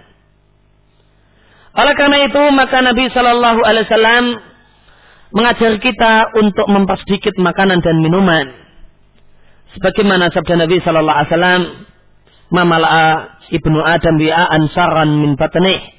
Tidaklah uh, seorang manusia memenuhi satu wadah yang lebih berbahaya daripada perutnya. Maka ini mengisyaratkan bahasanya banyak penyakit itu gara-gara makan yang berlebihan, jadilah kolesterol, jadilah ini, jadilah itu. Uh, ya gara-gara perutnya. Biasa ibnu Adam lukaimat Sebenarnya cukup untuk seorang manusia adalah beberapa suap saja. Yang beberapa suap tersebut yukin nasul bisa menegakkan tulang punggungnya sehingga bisa berjalan, bisa duduk dan bisa beraktivitas. Fa'inkan dalam muhalata namun jika tidak boleh tidak lebih dari itu maka adalah sepertiga perutnya untuk makanan, sepertiga lagi untuk minuman dan sepertiga lagi untuk napas dan udara. Riwayat Imam Ahmad, Nasai dan Ibnu Majah.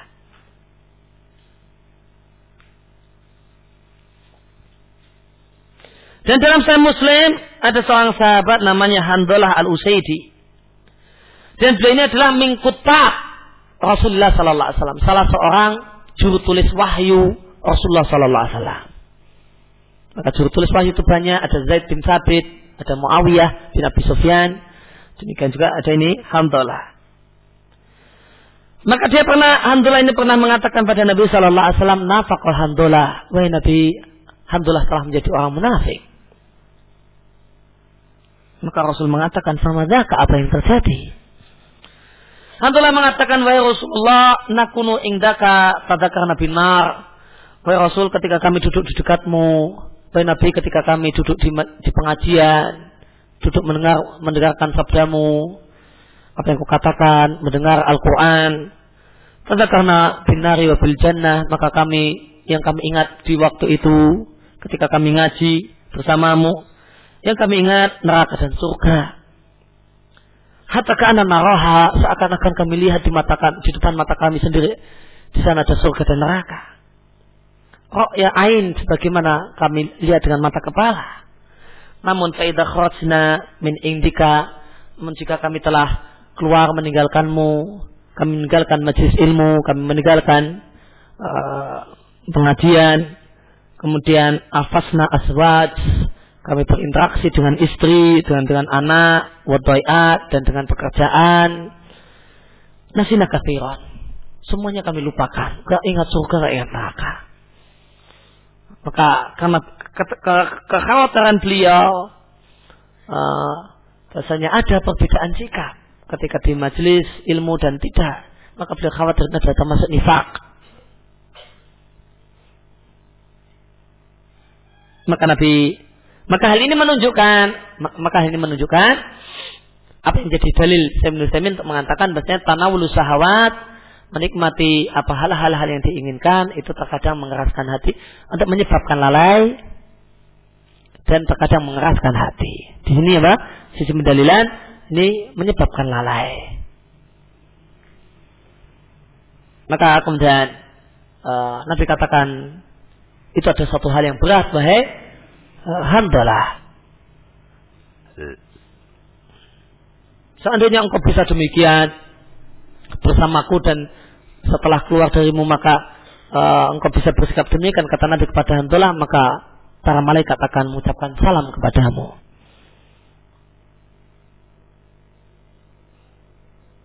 Demikian juga ada seorang ulama masa silam Fuslema Adarani mengatakan Inna nafsa idha ja'at wa Sesungguhnya jiwa itu jika dalam keadaan lapar dan keadaan haus, maka jernihlah hati dan lembutlah hati. Weda syafiat jika kenyang, maka butalah hati. Dan tentang uh, tentang bahaya banyak makan, ada sebagian ulama mengatakan kata-kata yang sangat bagus. Man kasura ta'amuhu, kasura sarabuhu, wa man kasura sarabuhu, kasura naumuhu.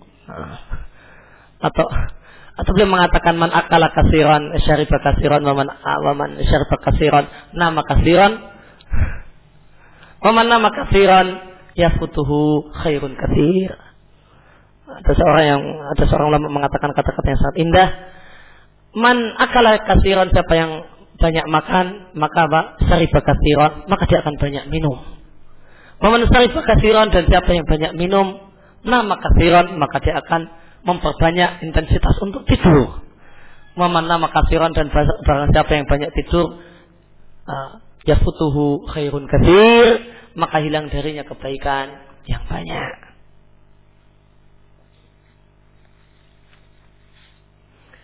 Jadi antara hikmah puasa adalah orang yang kaya akan mengetahui dengan puasa tentang kadar nikmat Allah yang ada pada dirinya dengan Allah berikan nikmat kepadanya bilghina dengan kekayaan. Di mana Allah telah berikan nikmat padanya berupa makanan dan minuman. Dan punya istri karena karena kaya kemudian berani nikah, nah, punya istri. Maka haramah kasiran dan banyak orang yang tidak mendapatkannya. Karena merasa nggak punya duit nggak punya duit ah nggak nikah nikah merasa nggak punya makanan nggak punya minuman akhirnya nggak berani nikah Maka banyak orang pun yang tidak mendapatkannya, maka dia pun memuji Allah Subhanahu wa taala atas nikmat ini dan bersyukur kepada Allah karena diberi kemudahan. Dan dengan itu maka dia akan ingat saudaranya yang miskin yang boleh jadi ya bitu tawian, menghabiskan waktu malam dalam keadaan tawian, lapar, jaian, lapar. Hanya dia pun dermawan kepada saudaranya yang miskin dengan memberikan sedekah berupa pakaian yang bisa untuk menutupi aurat saudaranya dan waya sudah dia jauh ahu dan dia tutupi uh, rasa laparnya dengan bersedekah makanan. Oleh karena itu Nabi Shallallahu Alaihi Wasallam adalah manusia yang paling dermawan dan beliau sangat-sangat dermawan ketika di bulan Ramadan ketika bertemu Jibril dan beliau tadarus dengan Jibril. Maka ini menunjukkan bahasanya membaca Al-Quran itu harusnya membuahkan amal. Oleh karena itu, setelah bertemu Jibril dan tadarus Quran dengan Jibril, maka Nabi menjadi manusia yang sangat dermawan. Dan di antara hikmah puasa adalah tamarun latihan ala babtin nafsi untuk pengendalian diri. Wasaitawa alaiha dan mengendalikan diri. Dan memiliki kekuatan untuk imsak, untuk menahan diri, bizimamiha dengan tali kekang diri nafsunya. Hatta ia tamakan sehingga dia punya kekuatan minatahakum fiha untuk mengatur dirinya sendiri. Karena banyak orang yang tidak bisa mengatur dirinya sendiri. Wayakudwa kemudian dia bimbing dirinya, ya, dia setir dirinya untuk nafsunya untuk menuju kebaikan dan kebahagiaan. Karena nafsu orang itu suka mengajak kepada keburukan kecuali nafsu yang Allah sayangi. Nafsi. Maka jika seorang itu melepas kendali nafsunya, maka nafsunya akan menjumuskan dia ke dalam berbagai bencana. Dan jika dia bisa menguasai nafsunya, wasai alaiha dan menguasai nafsunya, maka dia bisa menyetir nafsunya untuk menuju martabat yang paling tinggi dan cita-cita yang paling luhur. Dan di antara hikmah puasa adalah kasun nafsi adalah mematahkan kesombongan diri, walhadu dan membatasi kesombongan diri.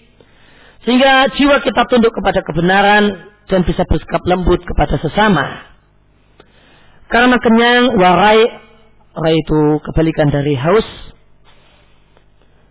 Dan berhubungan badan dengan perempuan, itu umumnya masing-masing dari tiga hal ini mendorong orang untuk asyar wal batar, untuk sombong dan sombong.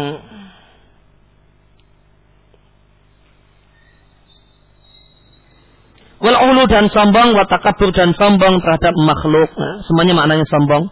Asyar, patar, ulu, takabur. Dan sombong terhadap kebenaran.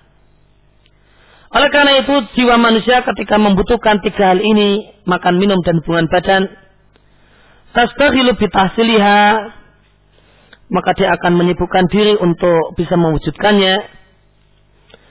Wa idza minha jika dia bisa mendapatkan tiga hal tadi, maka dia melihat bahasanya dirinya telah berhasil, telah sukses, dofarat atau dofirat, telah sukses mendapatkan apa yang dia inginkan.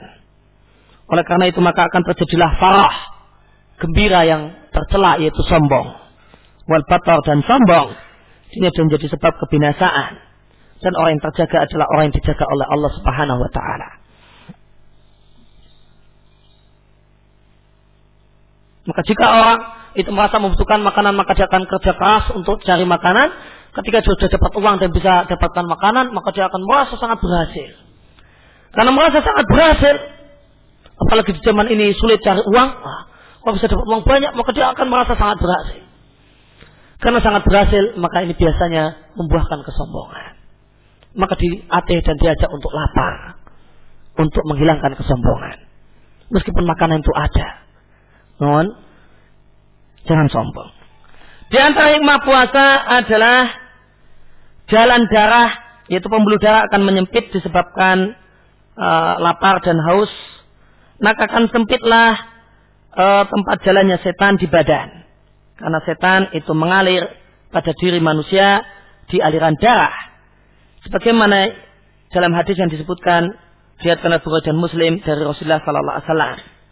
Maka akan jadilah maka akan tenanglah dengan sebab puasa berbagai waswas setan. dan akan robohlah dan akan hancurlah uh, surat syahwat wal ghadab uh, benteng syahwat dan amarah. Oleh karena itu Nabi Wasallam mengatakan, wahai para pemuda, siapa yang di antara kalian sudah mampu al-ba'ah untuk punya biaya untuk menikah, Sebenarnya tentang makna ba'ah ada dua pendapat ulama tentang makna ba'ah. Ada yang mengatakan ba'ah maknanya adalah kemampuan biologis, kemampuan untuk melakukan hubungan badan. Pendapat yang kedua mengatakan makna ba'ah adalah biaya. biaya untuk nikah yaitu nafkah, mahar, biaya walima dan yang lainnya. Dan pendapat yang paling kuat ba'ah di sini maknanya adalah biaya nikah. Kenapa? Karena Nabi mengatakan ya ma'asyarah syabab wahai para pemuda. Nah, maka Nabi katakan pada para pemuda, maka kalau para pemuda untuk ba'ah pengertian pertama, bisa ditanyakan. Ba'ah dalam makna pertama tidak perlu ditanyakan karena ya masalah syabat. Akan tetapi oleh karena itu maka ini ditujukan pada syabat, maka ba'ah di sini tidak cocok kalau itu ba'ah yang pertama. Tepatnya adalah ba'ah yang kedua yaitu uh, kemampuan untuk membiayai keperluan nikah, menafkahi istri dan seterusnya. Pada tersebut maka adalah dia segera menikah. Karena menikah itu ada dua faedah jika orang itu uh, niat nikahnya adalah benar. Yaitu akhutulil basar lebih menentukan pandangan dan lebih menjaga kemaluan. Setiap yang tidak mampu maka hendaklah dia berpuasa karena puasa itu adalah wija. Wija itu kebiri makna aslinya. Kebiri dalam bentuk menghancurkan buah pelir. Itu wija. Maka Nabi katakan puasa itu adalah bagikan wija yang mengendalikan nafsu seseorang. Berpuasa namun juga tidak bisa jadi wija. Nah, kalau ini ya tidak ada jalan satu-satunya kecuali harus cepat-cepat nikah. Wija pun sudah tidak lagi berfungsi sebagai wija, kan luar biasa. Jadi antara hikmah puasa adalah mayat alaih adalah efek dari puasa berupa faedah kesehatan yang ini tahsul terjadi disebabkan mempersedikit makanan dan disebabkan irohah mengistirahatkan jihazil hatmi saluran pencernaan. Limudatin muayyanat pada jangka waktu tertentu yaitu selama satu uh, selama beberapa waktu lamanya dan untuk supaya untuk mengendapkan sebagian rutubat, sebagian cairan-cairan basah yang ada di tubuh dan sebagian sisa-sisa yang ada di tubuh yang berbahaya, membahayakan badan dan manfaat-manfaat yang lain. Maka betapa agungnya hikmah Allah dan betapa luar biasanya dan betapa manfaatnya syariat Allah untuk makhluk dan betapa baiknya. Ya Allah, berikanlah kami kepahaman tentang agamamu dan ilhamkanlah kepada kami untuk mengetahui rahasia-rahasia syariatmu. Hal ini menunjukkan pentingnya mengetahui hikmah. Sampai beliau mengajarkan saya Muslim mengajarkan kepada kita untuk berdoa agar minta kepada Allah diberi ilmu supaya mengetahui hikmah, rahasia-rahasia syariat. Karena ini adalah satu hal yang sangat bermanfaat. Kan orang itu tahu hikmah maka orang itu akan semakin mantap untuk uh, untuk menjalankan aturan Allah. Terlebih lagi untuk orang-orang yang dan bisa jadi hujah untuk orang-orang yang ingkar dengan aturan-aturan Allah. Kita berikan bisa jadi hujah dengan kita sampaikan hikmah-hikmah di antara aturan-aturan Allah. Wa asli ja'at ya Allah perbaikanlah untuk kami keadaan agama dan dunia kami dan ampunlah kami dan kedua orang tua kami dan semua kaum muslimin dengan rahmatmu ya arhamar rahimin. Demikian. Wassallallahu ala nabiyina Muhammadin wa ala alihi.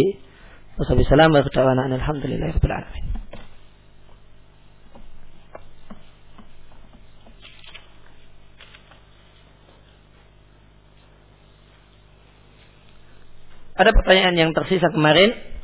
Jika kita sudah balik tapi belum puasa karena fasik. Nah setelah tobat dia ingat kalau dulu sering batal tapi nggak tahu berapa bilangannya. Maka orang yang tidak berpuasa dengan sengaja maka menurut jumhur ulama dia wajib kodok apa pun alasannya. Ini pendapat jumhur. Wajib kodok. Maka menurut pendapat jumhur maka orang ini wajib untuk mengodok semua puasa yang dia tinggalkan. Jika dia tidak ingat berapa pastinya, maka dia mengkodok sebanyak-banyaknya sampai yakin kalau semuanya sudah sudah lunas. Non ada, namun ada pendapat yang lain dan uh, insya Allah pendapat yang kuat adalah apa yang dipilih oleh Syekh Muhammad bin Salusimin rahimahullah taala. Beliau mengatakan tentang puasa puasa adalah ibadah yang telah ditentukan waktunya awal awalnya dan akhir waktunya. Maka ibadah yang semacam ini, jenisnya semacam ini, jika ditinggalkan secara sengaja, maka pendapat yang benar tidak ada kewajiban kodok. Oleh karena itu beliau katakan orang yang meninggalkan puasa tidak berpuasa secara sengaja itu ada dua macam.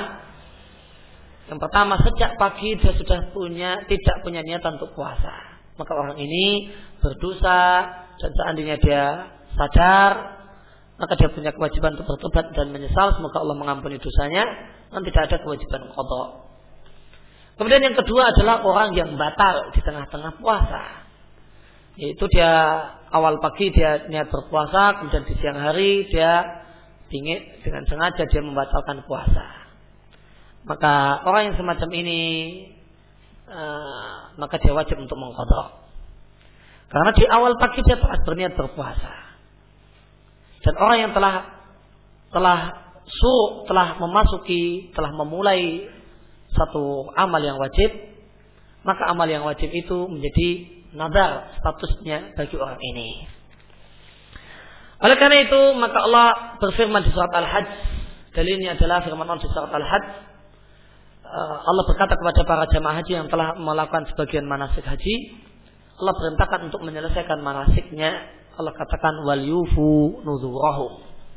Dalam mereka memenuhi nadar-nadar mereka. Yang dimaksud nadar di sini adalah kewajiban-kewajiban mereka yang belum dilaksanakan.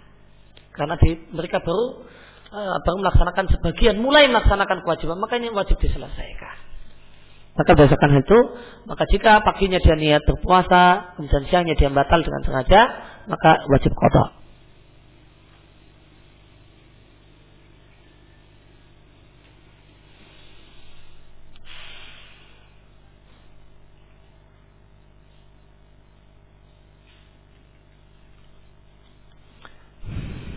Bagaimana dengan orang yang profesinya mengharuskan dia sering bersentuhan dengan anjing, misalnya dokter hewan?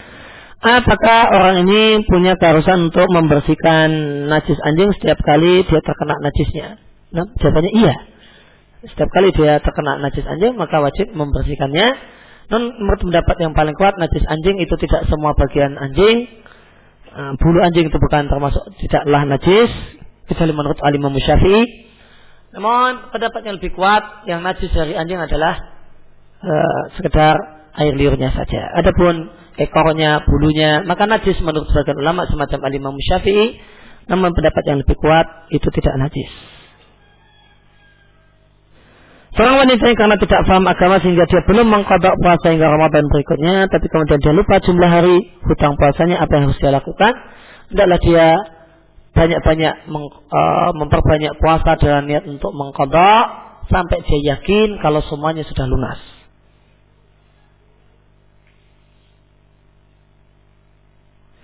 Sahabat, uh, seorang yang melaksanakan syariat dengan terpaksa hanya ingin sekedar menggugurkan kewajiban, manfaatkah amalnya tersebut baginya? Ya, manfaat dalam bahkan menggugurkan kewajiban.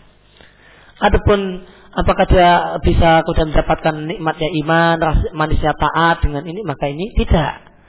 Karena dia melakukannya dengan tadi ya gimana lagi? Tidak ada pilihan kecuali ini. Namun orang yang melaksanakan syariat karena yakin ini adalah manfaat.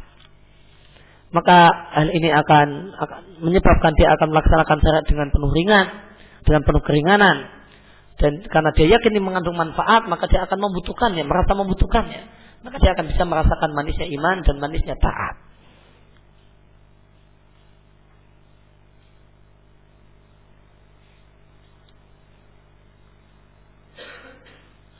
Hikmah variasi yang Ustaz jelaskan Tadi saya cuma ngulangi apa yang dikatakan dan apa yang dikatakan oleh Syekh ini di majelis Ramadan. Apakah hanya berlaku untuk ibadah wajib saja atau termasuk ibadah sunnah juga. Ada pendapat mengatakan bahasanya hikmah variasi ibadah sunnah, misalnya puasa sunnah dan sholat sunnah, adalah karena Allah mengetahui kemampuan hamba-hambanya yang berbeda-beda. Yang namanya hikmah uh, satu syariat dan satu ibadah, maka itu tidak baku. Kalau ada orang yang menemukan hikmah yang lain, dengan dia banyak merenung dan dia jumpai ada hikmah yang lain, ya tidak masalah. Ya, tadi kita ketemu tiga, mau ditambahkan empat, jadi lima, jadi sepuluh juga boleh-boleh saja, asal memang benar. Apakah ada hadis larangan memakai cincin di jari tengah dan jari telunjuk? Ada larangan memakai cincin di jari tengah dan di jari telunjuk, baik tangan kanan ataupun tangan kiri, namun ini khusus untuk laki-laki. Maka laki-laki tidak boleh memakai cincin di jari tengah dan jari telunjuk, baik tangan kanan ataupun tangan kiri. Hadis-hadis yang sahih diatkan oleh Muslim dari sahabat Ali bin Abi Thalib yang mengatakan bahasanya Rasulullah Sallallahu Alaihi Wasallam melarangku Rasulullah Sallallahu Alaihi Wasallam melarangku untuk memakai cincin di dua jari ini kemudian beliau berisyarat dengan jari tengah dan jari telunjuknya. Adapun untuk perempuan maka semua jari boleh digunakan untuk uh, meletakkan cincin. Di palimanya mau dikasih cincin juga boleh. Namun kalau pakai cincin ya Nah, kalau wudhu harus rajin-rajin mutar-mutar, ah, mutar-mutar. Supaya air sampai ke dalam kulit. Nah, namun kalau untuk perempuan maka berlaku tidak ada jari yang terlarang. Semuanya boleh digunakan sebagaimana dikatakan oleh Nawawi. Kata Nawawi ini adalah ijma'.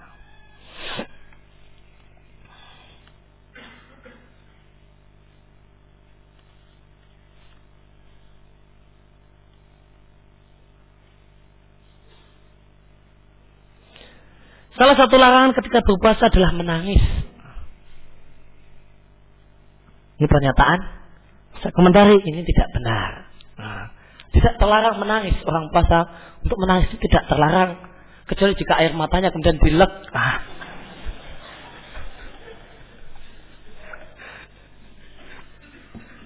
Kecuali kalau air matanya kemudian dimasukkan ke mulut kemudian ditelan. Nah itu tidak boleh.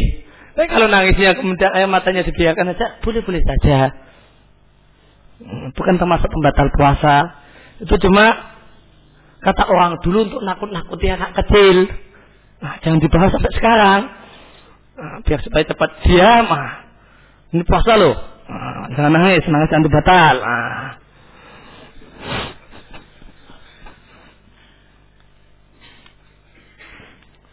Oleh karena itu maka bagaimana jika tidak bisa menahan tangisan ketika memahami Quran, mengingat misalnya dosa, ya tidak masalah bagian adalah sifat orang yang bertakwa.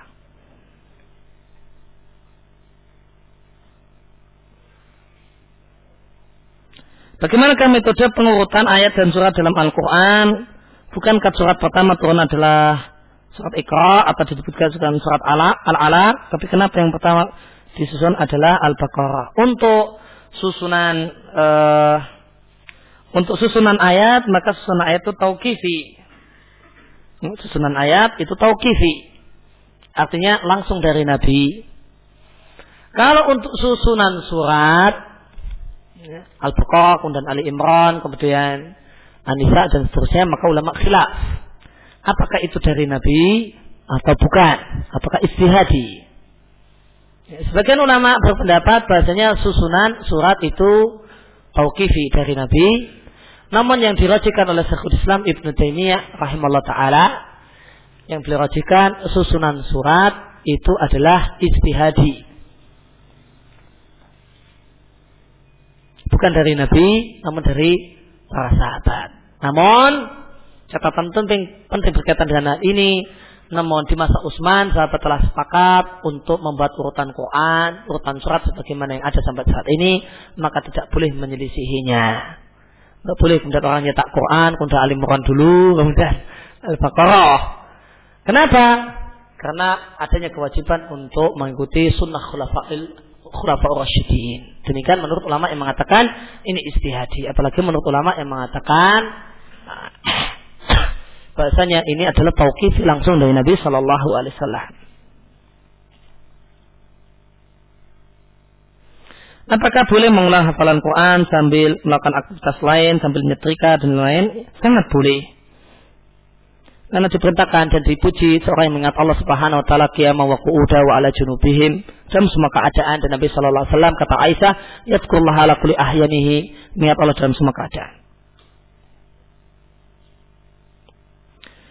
Apakah boleh berpuasa sunnah untuk menghadiahkan pahalanya kepada orang tua kita baik mereka masih hidup ataupun sudah meninggal dunia?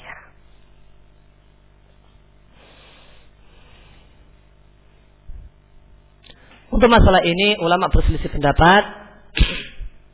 Ada sebagian ulama yang membolehkan, ya, ulama-ulama yang mengatakan sampainya bacaan Quran kepada kepada orang yang sudah yang dihadiahkan yang disampaikan kepada mayit semacam Imam Ahmad dan yang lainnya maka mengatakan maka berpendapat dengan semacam ini yaitu sampai non pendapat dan manfaat untuk mayit non pendapat yang benar kita wajib mencukupkan diri dengan nas dan nes yang ada dalam masalah ini adalah puasa yang dikodok adalah yang puasa yang dipuasakan oleh kerabatnya adalah puasa wajib saja. Boleh jadi itu adalah puasa nazar atau puasa Ramadan atau puasa kafarah.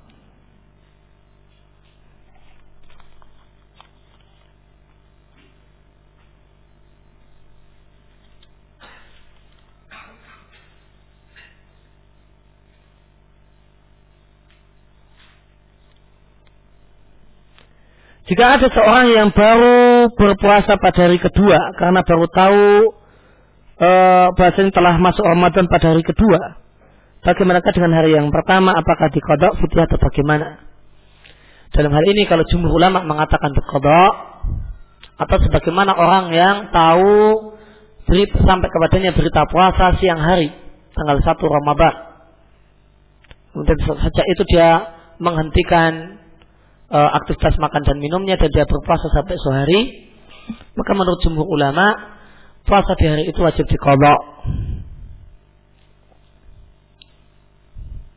Namun yang dipilih oleh Syekhul Islam Ibnu Taimiyah rahimahullah taala insya Allah pendapatnya yang lebih kuat beliau mengatakan bahasanya uh, kewajiban itu ya ta'alak bil ilmi berkaitan dengan masalah ilmu dan orang ini baru punya ilmu pada saat itu.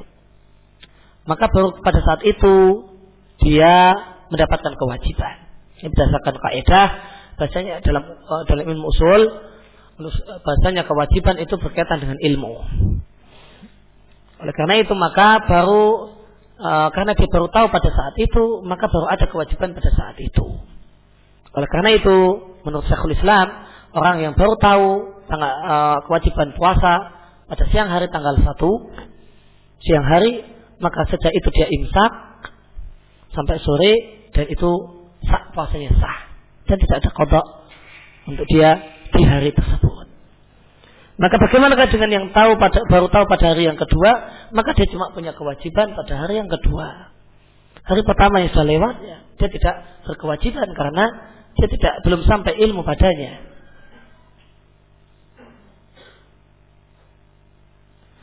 Dosakah kalau saya balas salam dari orang kafir dengan waalaikumsalam? Maka jika salamnya orang kafir itu jelas, assalamualaikum. Jika salamnya orang kafir itu jelas, yaitu assalamualaikum, maka bagaimana jawaban yang diberikan oleh seorang muslim? Maka di sini ada dua pendapat. Jumhur ulama mengatakan jawabannya tetap waalaikum. Akan tapi jika salamnya orang kafir itu tidak jelas, tidak jelas assalamualaikum, namun mungkin juga assalamualaikum sebagaimana salamnya orang Yahudi di masa Nabi, maka dijawab jika salamnya nggak jelas, waalaikum. Nah, bagaimana jika salamnya itu jelas, assalamualaikum, maka menurut jumhur tetap dijawab sebagaimana jika salamnya tidak jelas yaitu waalaikum. Namun sebagian ulama mengatakan bahasanya jika salamnya itu jelas. Assalamualaikum. Maka dijawab sama yaitu waalaikumsalam. Ini adalah pendapat yang dipilih oleh Syekhul Islam Ibnu Taimiyah, demikian juga dikuatkan oleh muridnya Ibnu Al-Qayyim di kitabnya Ahkam Ahli Zimmah dan dipilih oleh Syekh Muhammad bin Shalih Utsaimin rahimahullah taala. Juga dikuatkan oleh Syekh Muhammad Nasruddin Al-Albani di silsilah hadis sahihah. Dan beliau bawakan banyak asar dari sahabat yang mempraktekkan hal ini. Ketika mereka mendengar ucapan salamnya orang kafir, jelas assalamualaikum maka Ibnu Umar dan yang lainnya menjawab dengan jelas waalaikumsalam. Ini dalilnya uh, dan itu dalilnya yang lain kata Ibnu Qayyim adalah sikap adil dan kita diperintahkan dan dibolehkan untuk bersikap adil kepada orang kafir yang tidak memerangi kita dan tidak mengusir kita dari kampung halaman kita. Maka dilihat dari sisi dalil, maka pendapat yang kedua adalah yang lebih kuat. Bolehkah zakat fitrah atau zakat fitri dengan uang? Telah pernah kita sampaikan, kita singgung dan e, di lain kesempatan kita akan kita bahas di majelis hari Ramadan. E, hal ini adalah satu hal yang dipersuskan ulama. Sebagian ulama membolehkan zakat fitri tidak dengan bahan makanan pokok. Dan ini adalah pendapat e, dari tabi tabiin Umar bin Abdul Aziz, dari tabiin Al Hasan Al Basri, e, dan dari Imam Mazhab Imam Abu Hanifah. Namun jumhur, uh, namun jumhur mayoritas ulama ya, mengatakan bahasanya zakatul fitri itu tidak boleh dengan uang. Ya, semacam alimah musyafi'i meskipun ini ditinggalkan oleh syafi'iyah. Ini ditinggalkan oleh syafi'iyah. Banyak kiai-kiai yang mengatakan, ustaz-ustaz yang mengatakan dia bermadhab syafi'i namun membolehkan pakai uang. Dalam ini dia pindah jadi Hanafi. Maka Al-Imam Malik, demikian juga Al-Imam Syafi'i, demikian juga Imam Ahmad mengatakan harus pakai bahan makanan pokok dan tidak sah jika tidak bahan makanan pokok dan pendapat inilah yang lebih kuat. Ya pendapat yang kedua inilah yang lebih kuat karena di masa Nabi sudah ada uang namun Nabi tidak pernah mencontohkan demikian pula sahabat tidak ada mencontohkan membayar zakat fitur dengan uang. Kalau utang puasa belum dibayar sampai Ramadan berikutnya bagaimana? Pertama wajib bertobat, tadi telah kita jelaskan. Pertama wajib bertobat, yang kedua tetap dibayar sejumlah hari yang ditinggalkan, yang ketiga menurut pendapat yang paling kuat ada tambahan hukuman yaitu itaam, yaitu fidyah untuk masing-masing harinya satu orang miskin.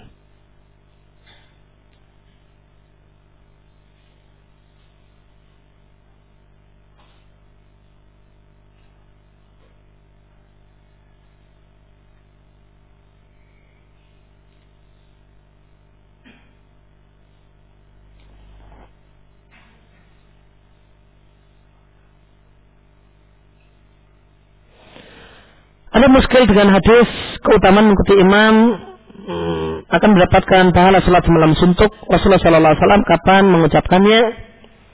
Sementara beliau hanya salat beberapa kali karena dikhawatirkan wajib dan baru dilaksanakan secara berjamaah di zaman Umar sehingga saya bingung saat kapan karena belum mengucapkannya. Sebenarnya setelah kita bahas hadis ini dan sababul wurudnya di awal-awal kajian majelis akhir Ramadan karena hadis ini telah disebutkan oleh Muhammad bin Shalih Utsaimin yaitu ketika Nabi Shallallahu Alaihi Wasallam sholat beberapa hari bersama para sahabat maka di hari yang kedua Nabi Shallallahu Alaihi Wasallam sholat cuma sampai setengah malam dari awal malam cuma sampai setengah malam.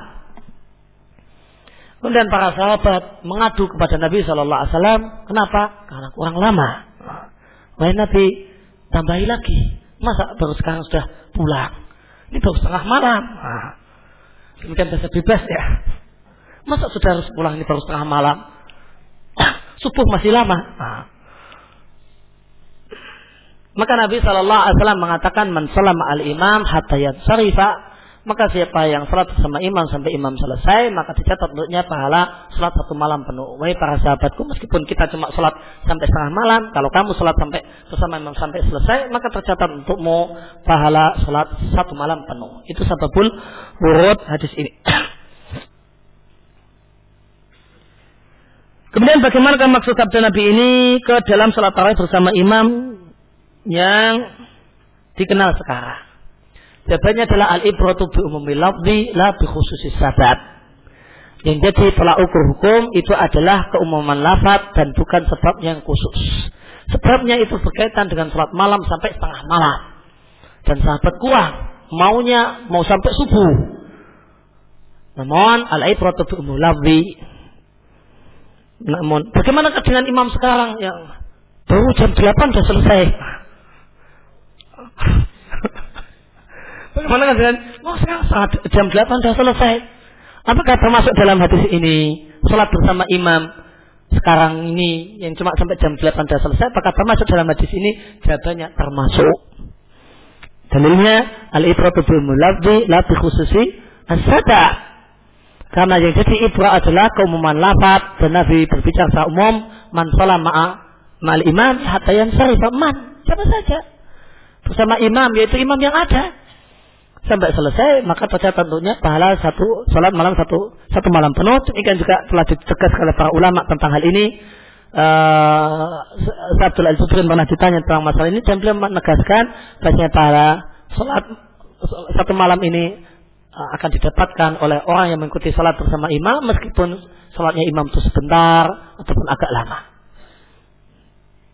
Dalil fatwa beliau adalah Tadi insya Allah dalilnya adalah karena kaidah tentang al-ibratu bi umul lafzi la khusus sata.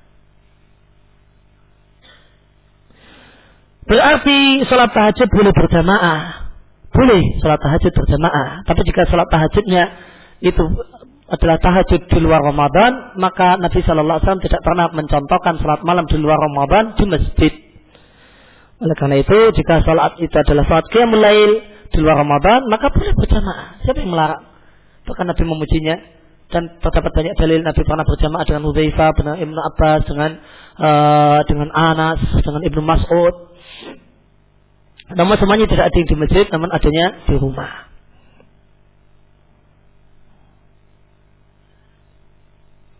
Apakah boleh berjamaah di masjid? Kalau itu adalah salat tarawih, maka boleh karena Nabi mencontohkannya. Salat uh, qiyamul lail di Ramadan maka boleh masjid karena demikian contoh dari Nabi Shallallahu Alaihi Wasallam. Namun jika itu qiyamul lail di Ramadan maka tidak boleh di masjid dengan alasan yang tadi telah disebutkan.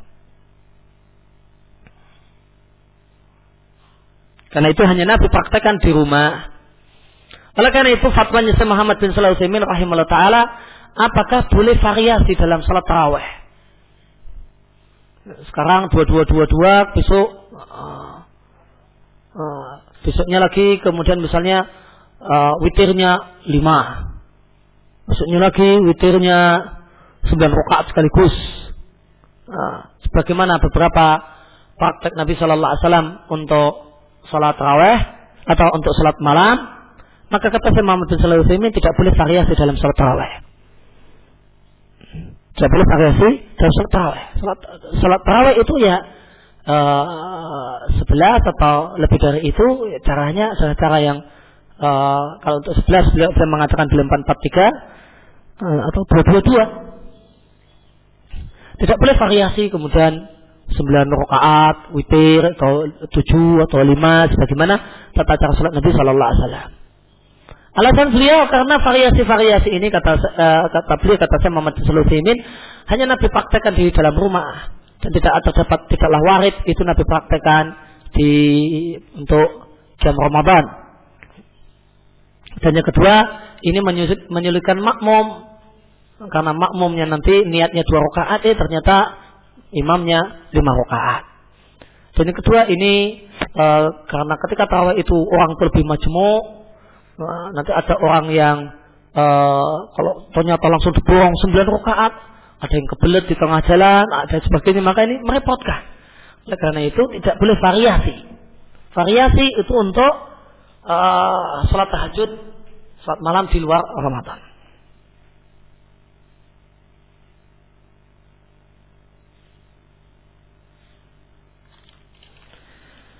Bagaimana kalau masuk hutang puasa dan kena tambahan kewajiban fidyah tapi yang bersangkutan belum punya penghasilan untuk bayar fidyah maka ditunggu sampai punya kemampuan untuk bayar. Ya demikian yang kita bahas kesempatan pagi ini wasallallahu ala nabiyina Muhammad wa ala alihi wa sallam wa alhamdulillah alamin. Subhanakallah bihamdika asyhadu an la ilaha illa anta astaghfiruka wa atubu ilaik.